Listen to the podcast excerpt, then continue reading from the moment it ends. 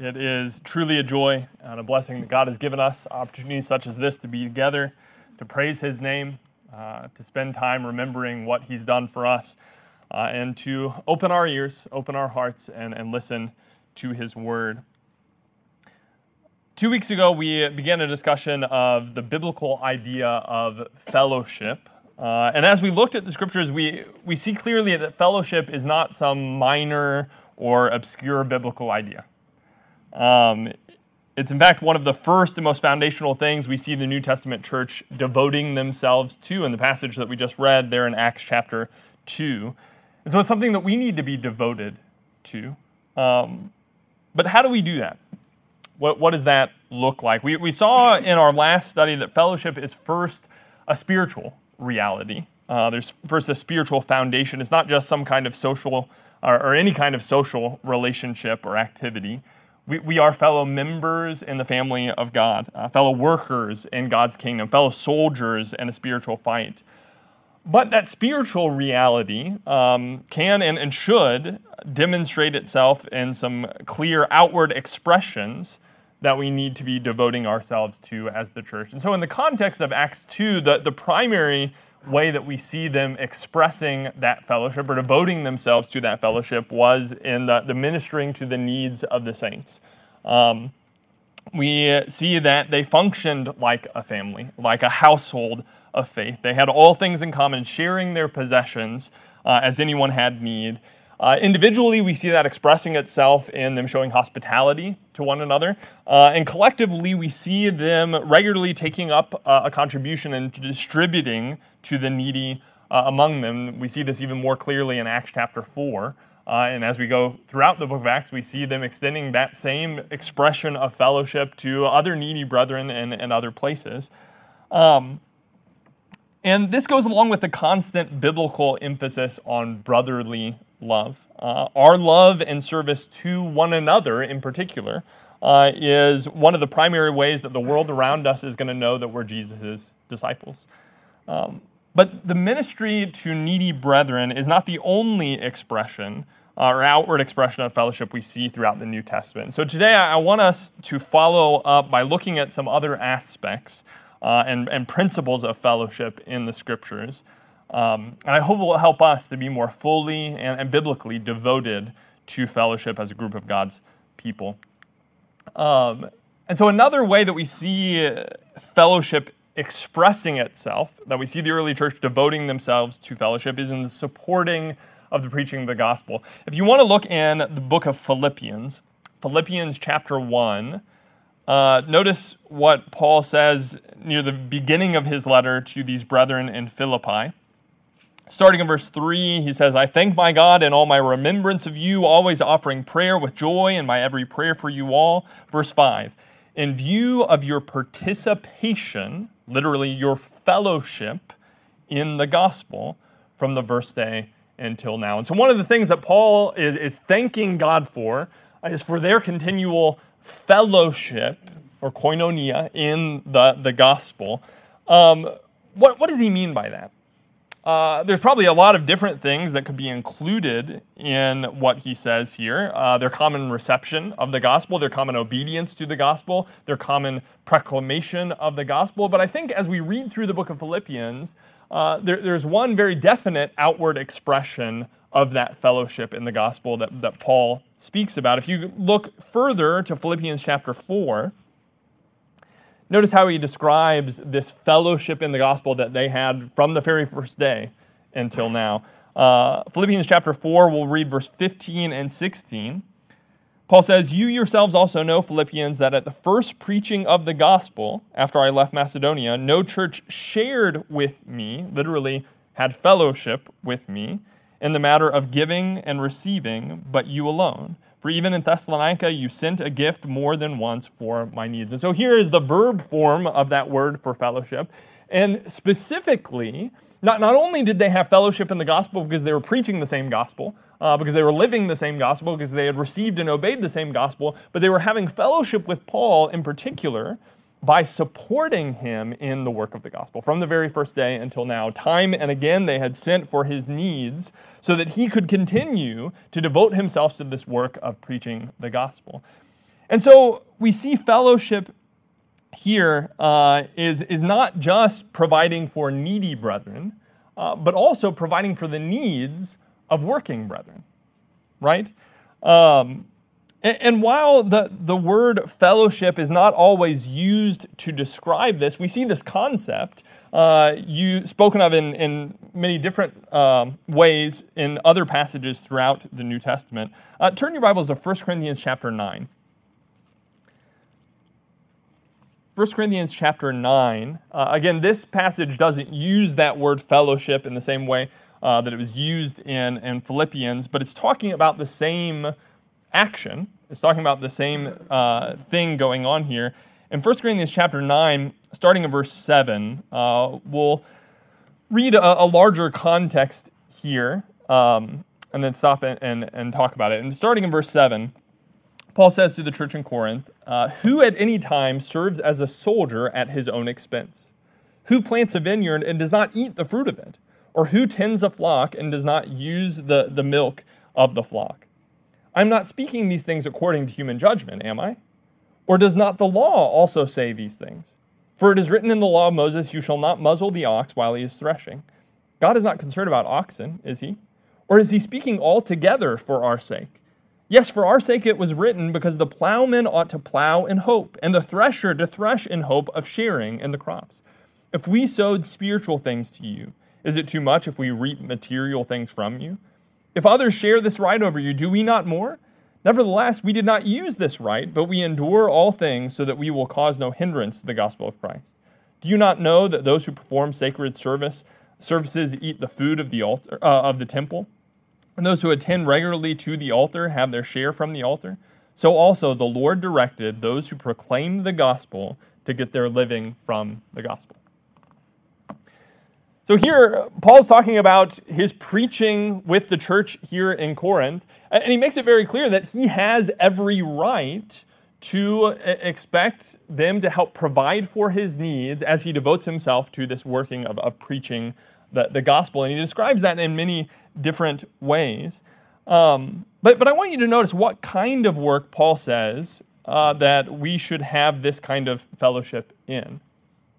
Is it is it simply, you know, that, that we should be supporting, or do we see anywhere in the scriptures that we should be supporting doctors and nurses, or uh, social workers, or social uh, coordinators, or university professors? No, what, what we see is that they had fellowship in the gospel, right? Um, the only example we see is supporting those engaged in the work of the gospel, in preaching and teaching the gospel. Soldiers in a spiritual fight, laborers in a spiritual vineyard, those who are sowing and plowing in a spiritual field, uh, and even shepherds in a spiritual flock. Um, and Paul acknowledges that he had this right on a local level to, to receive support from the, the group that he was among there. For, for wisdom's sake, in this case, he didn't want to exercise that right, lest it be a hindrance to the effectiveness of the gospel. He, he wasn't preaching because he wanted a paycheck. That's not his motive. Um, but, uh, but in this case, he did receive that support from elsewhere. We can actually read in Second Chronicle, uh, Second Chronicle, Second Corinthians, uh, chapter eleven, Uh, verse seven through nine, Paul talks again about this, uh, and he says, I robbed other churches by taking wages from them to serve you. Now, Paul's not actually robbing, but, but he is taking support from other places to do the work among these brethren. Uh, he calls that him re- receiving wages to do this work from other places. Um, And so that's exactly what we saw in Philippians. He was taking support from those brethren in Philippi, not only as he was among the, the brethren there, but even as he went out and preached other places. That congregation in Philippi had fellowship with him in the gospel and the work that he was doing um, by, by lending financial resources so that he might continue to devote himself to that work. Uh, and we see this as well in First Timothy chapter five. First Timothy chapter five. Uh, a slightly different situation here, but the same principle. Um, chapter five, verse seventeen and eighteen, Paul here writes, the elders who rule well are to be considered worthy of double honor, especially those who work hard at preaching and teaching. For the scripture says, you shall not muzzle the ox while he is threshing, and the laborer is worthy of his wages. So here he uses the same reasoning, and here specifically he applies it to shepherds in a local flock. He used that illustration back in the passage that we read in First Corinthians. Um, but even shepherds, pastors, um, local uh, overseers of a flock, he says, especially those who are laboring in preaching and teaching, those who are engaged in the, the work of the gospel. That that is the business of the church, if you will. Not that I want to necessarily label it that way, but, but that is the work that God uh, has commissioned us to su- support. Um, and, and think about it this way. Uh, what kind of work might you give your children an allowance for doing? What, would you give your children an allowance for playing hopscotch out on the sidewalk? Or for, for how many times they ride their bike around the block? Well, no, if you chose to give your children an allowance, uh, it would logically be or naturally be for the household responsibilities they perform, right? The, the work they do for the good of the family and its needs and its goals. Uh, and so what we see here in these examples is when it comes to God's family, um, we need to look to the head of the household when it comes to defining what our work is. And we need to look to the head of the household uh, to see what he shows us is, is worthy of an allowance, so to speak. Uh, what kind of work should be part of our sh- fellowship? And if our goal is to follow the head of the household and how we function and how we work as a local church, I, I suggest to you that we need to try to abide within the pattern revealed to us within the scriptures. Uh, and use the fellowship of our treasury in the ways that we see the New Testament church using it. Um, but, but the fellowship of ministering to needy saints, uh, providing for the needs of uh, our brethren as family, and providing the needs of those who are working in the gospel uh, are not the only outward expressions of fellowship we see within the scriptures. Is there anything, any other outward uh, expressions of fellowship that we, that we can look at? Well, also, joining together in worship is described as an act of fellowship. What you, what we are engaging in right here and right now is an aspect of, of fellowship, an act of uh, or expression of fellowship. Look, look in First Corinthians chapter ten. First Corinthians chapter ten. Verse sixteen and seventeen. Here specifically speaking about the Lord's Supper, he'll go on to talk about many other aspects of their assembly later in this letter. But in verse sixteen and seventeen he says, "Is not the cup of blessing which we bless a sharing, literally a fellowship, in the blood of Christ? Is not the bread which we break a fellowship in the body of Christ? Since there is one bread, we who are many are one body, for we all partake of the one bread." bread. Here, th- there is a, a spiritual reality behind this. We, we are one body, but as we join together in what we often call the communion, literally the fellowship, um, that is an outward expression and recognition of the fellowship that we share. First, the, the fellowship that we share with the Lord. Uh, we, we are commemorating and praising him, that we are able to be in fellowship with him through the blood of his son. But also there is a, a together aspect of that where we are acknowledging uh, that this common bond that we have with the Lord, we have with one another, that we're one body in Christ. And, and, and you see that back in Acts two. Remember in Acts two, verse forty-two, uh, they devoted themselves to the apostles' doctrine and to fellowship, which I think in that context is primarily talking about providing for the needs of the saints. But then what else did they devote themselves to? To the breaking of bread and the prayers, to, to acts of collective worship. Those as well we see as expressions of our fellowship. The local assembly of a church, uh, not, not just the bringing of our funds and resources together, but the bringing of our bodies together in a, a, a lo, uh, one location for worship and edification is an expression of spiritual fellowship. Um, Hebrews chapter ten, verse twenty-four and twenty-five. Uh, here we see how much this was a regular part of, of what the local church was and what the local church did. It says, and let us consider how to stimulate one another to love and good deeds, not forsaking our own assembling together, as is the habit of some, but encouraging one another, and all the more as you see the day drawing near. Clearly, assembling together was a regular and consistent practice of the, the churches of the first century, right? Uh, it's part of the pattern that God has left for us, what he desires for us to be doing. Uh, specifically, we see them gathering together for the purpose of breaking bread, of remembering the Lord's death. But but you think about the, the word church, right? Ecclesia, what does that mean? It means assembly.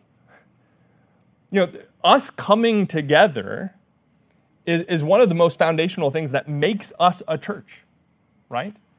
And so it is in the act of coming together uh, that, that we are expressing that fellowship that we share with one another as one body, as one flock, as a family.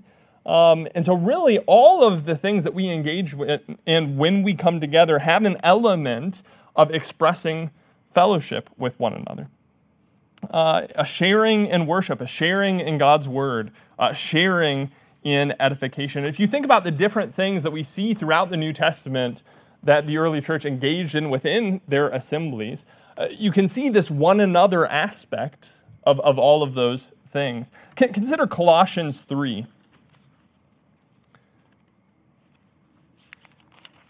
Colossians three, verse fourteen through sixteen. We'll, we'll focus on verse sixteen, but I want, I want you to see the, the context of verse fourteen and fifteen here. As Paul is writing uh, to the, the brethren here in Colossae, he says in verse fourteen, beyond all these things put on love, which is the perfect bond of unity. Let the peace of Christ rule in your hearts, to which you were called in one body, and be thankful. Verse sixteen, let the word of Christ richly dwell within you, with all wisdom, teaching and admonishing one another, with psalms and hymns and spiritual songs, singing with thankfulness in your hearts to God. Do you see how even their song worship was an element or outgrowth of their fellowship? He's been talking about the bond of unity that they have, that they are one body. And then he says, let the word of Christ richly dwell within you. That, that's the second person plural. We might say within y'all, within you all, or yins, I guess is what we would say here, right? Let the word of Christ dwell within you all, teaching and admonishing one another in psalms, hymns, and spiritual songs. Can we fulfill that command without some element of fellowship? Can I, can I fulfill that command on my own? Well, no, there, there's a one another, a clear one another aspect of what God intends for that to be. To, to allow the word of Christ to richly dwell within our hearts collectively and be expressed and us sharing that word with one another through song. That's fellowship. Our worship together, just like the Lord's Supper is the fellowship, um, we are expressing fellowship, collective uh, sharing in worship and sharing in edification uh, as we sing to the Lord. And you see that same idea with prayer. Remember Acts two forty-two, they devoted themselves to the breaking of bread and to the prayers. Uh, prayer as well, collective prayer, uh, is an expression of fellowship. Acts two forty-two, when Peter and John go back to their own companions, it says they lifted their voices to God with one accord in prayer, right? Um, and so, yes, there, there's an aspect of, of individual prayer, prayer, unquestionably. We need to be devoting ourselves to prayer in every Uh, aspect of our lives, uh, praying without ceasing. But when it comes to the assembly, we see that they collectively were devoting themselves to prayer um, and, and sharing in this common communication with the Lord, joining their hearts together, coming as brothers and sisters into the presence of our Father, uniting our hearts to express our petitions and our thanksgiving to Him. And so really everything that we do when we come together as an assembly of God's people has an element of fellowship to it. Uh, fellowship in our collection, right? Um, that, that was one of the very foundational things we see it talking about, about fellowship in Acts two and Acts four. Uh, fellowship in God's Word, devoting ourselves to the Apostles' doctrine. Uh, fellowship in the Lord's Supper, the fellowship, in song worship, and in prayer. Now, we do see throughout the New Testament that th- there are examples of non-believers coming into an assembly. First Corinthians fourteen gives us uh, an example as Paul is talking about how they were conducting their assemblies. He says, well, what if a non-believer comes in? What is he going to, to think? Um, and so it's not that, uh, you know, we, we need to be, be discerning and make some judgments about fellowship with, with who it is that we allow into the door, right? And and we got to make sure that, that they're a believer, because if they're going to be part of this fellowship, then, uh, you know, we have to already know that they're in fellowship with the Lord. But at least from God's eyes, the unbeliever who comes in is an observer of that fellowship, not a participant in that fellowship, right? Um, and, and we'll we'll talk here in a moment a little bit more about some aspects of discernment in fellowship. Uh, but what what is going on here, what God intends to be going on here, is that we join together in fellowship in taking care of one another like family and spending time feeding upon and supporting the, the, the preaching of His Word and in joining our hearts together in, in worship. But... But let me ask another important question here. Um, who decides what we do in this assembly? Who decides what activities are or are not included in this fellowship? Is it is it some board of directors? Some popular vote? Whatever seems worthwhile to us? You know, do, do we just sit down one day Uh, and say, well, what do you guys think we should do in our assembly? And somebody said, oh, oh I, I got an idea. I think we should sing. And you say, oh, yeah, that's a good idea. I, I like singing. That sounds like a really helpful and, and edifying thing to do. Let's do that. Is that how that works? It's not how it's supposed to work. Right? When it comes to what we are intended to do with our fellowship, as a group of God's people, the work that we're intended to be joining together in collectively, um, the things that we come together and pool our resources together to accomplish are not the things that we come up with on our own. They are the things we see the New Testament church engaging in together as an assembly in fellowship. And granted, there, there may be some room for discernment when it comes to the details and logistics of accomplishing some of those things. Uh, it's not always simple. We're, we're going to have to make so, some judgments about uh, how do we accomplish what we see God revealing to us in the New Testament.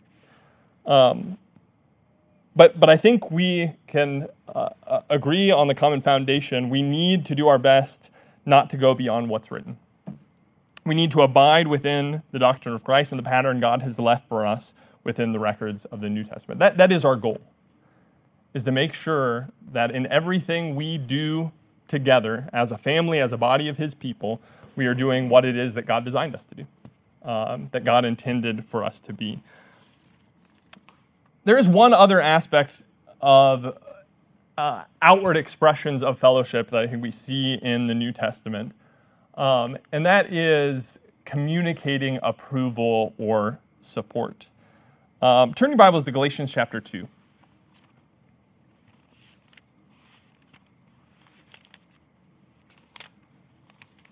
Galatians chapter two.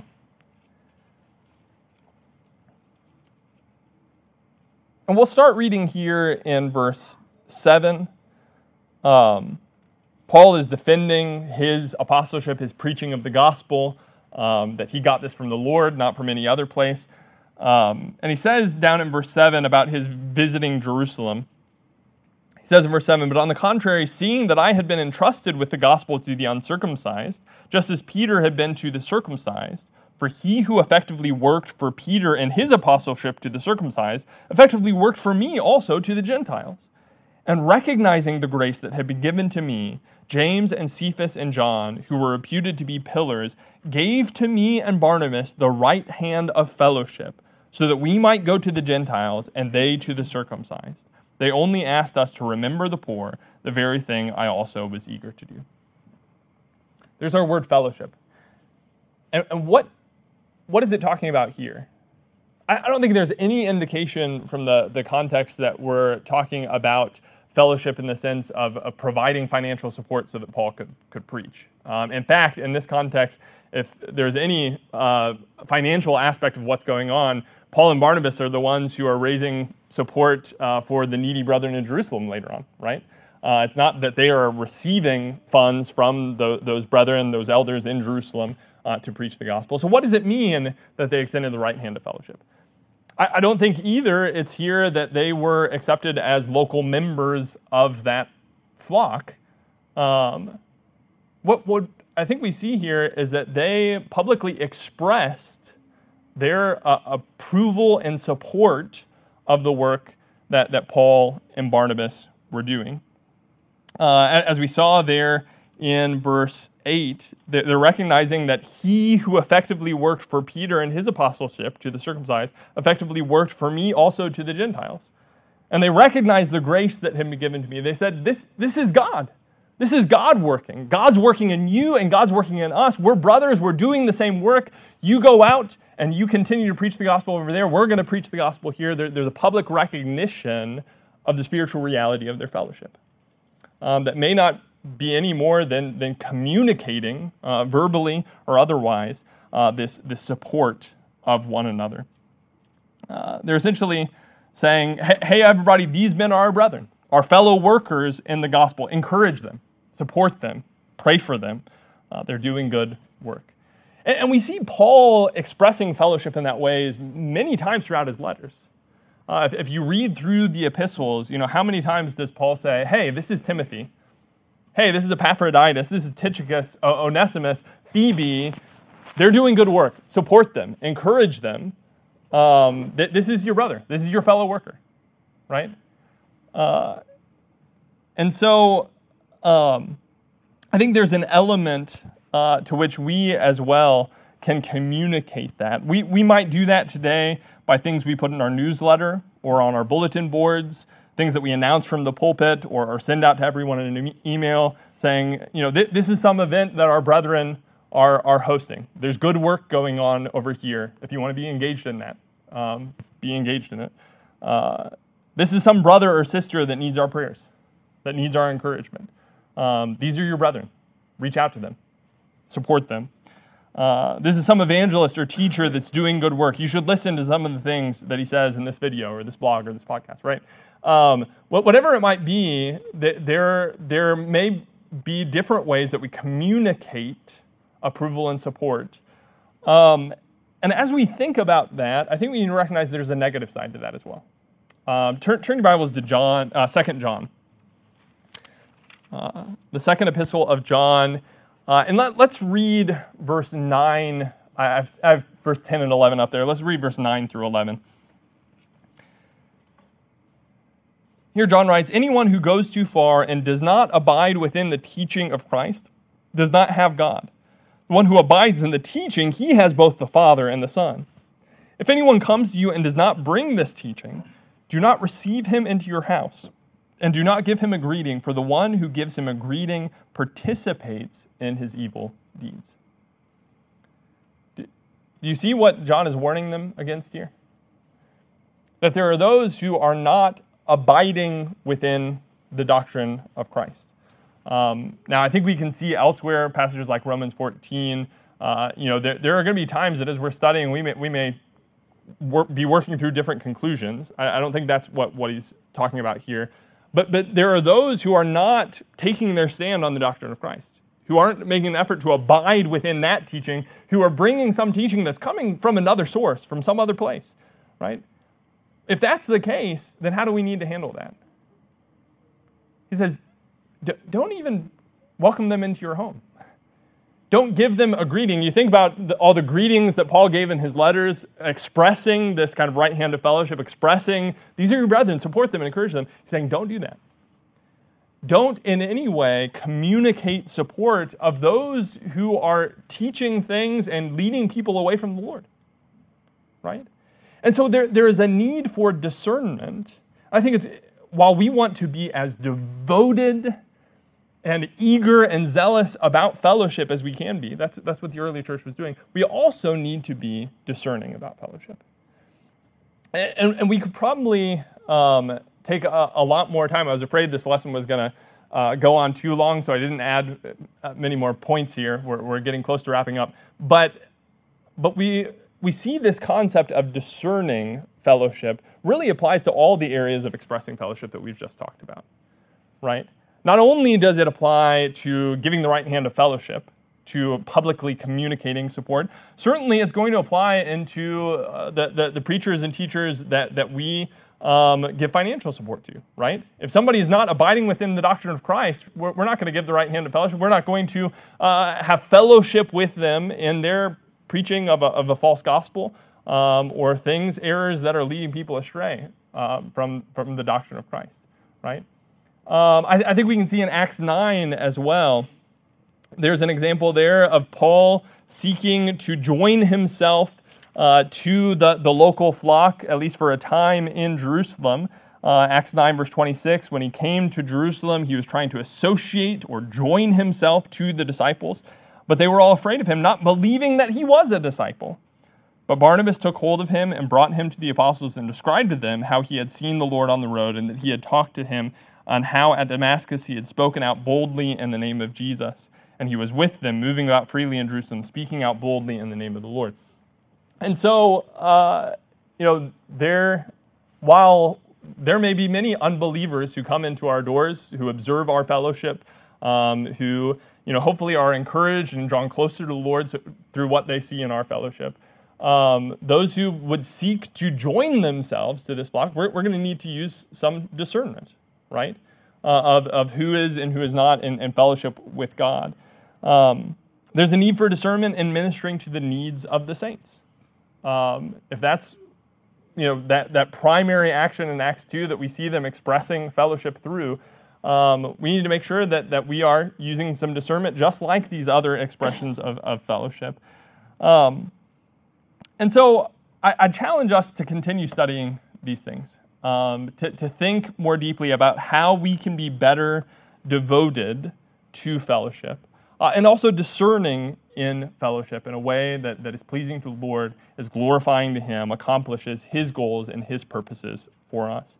If we truly want to be the church that God designed and intended for us to be, uh, then we need to think more seriously about uh, and devote more energy into fellowship, into biblical fellowship. Um, but, but the most important aspect of fellowship is that spiritual foundation, is the spiritual fellowship um, that we share with Jesus Christ. Uh, This discussion about fellowship is all really pointless if we aren't first in fellowship with Him. And so if you recognize today um, that, that you are not in fellowship with the Lord, that you strayed from your fellowship with Him, that there is something in your life that is separating from you from Him that, that hasn't been properly dealt with, that you've never become His child, uh, that you've never entered into His body, uh, then we want to help you with that. Uh, if you need to confess your uh, sins, your faith in Jesus as the Christ, the Lord today, uh, through His grace and power, you can bury your old life of sin in the waters of baptism. You can be raised to live a new life. Um, and if you uh, recognize that there's some sin that you need God's forgiveness for, that you need the help of these brethren to work through, then we want to help you in any way that we can. We love you. Uh, God loves you. May He be glorified. If there's any way that we can help you, uh, won't you let us know at this time as we stand and sing together?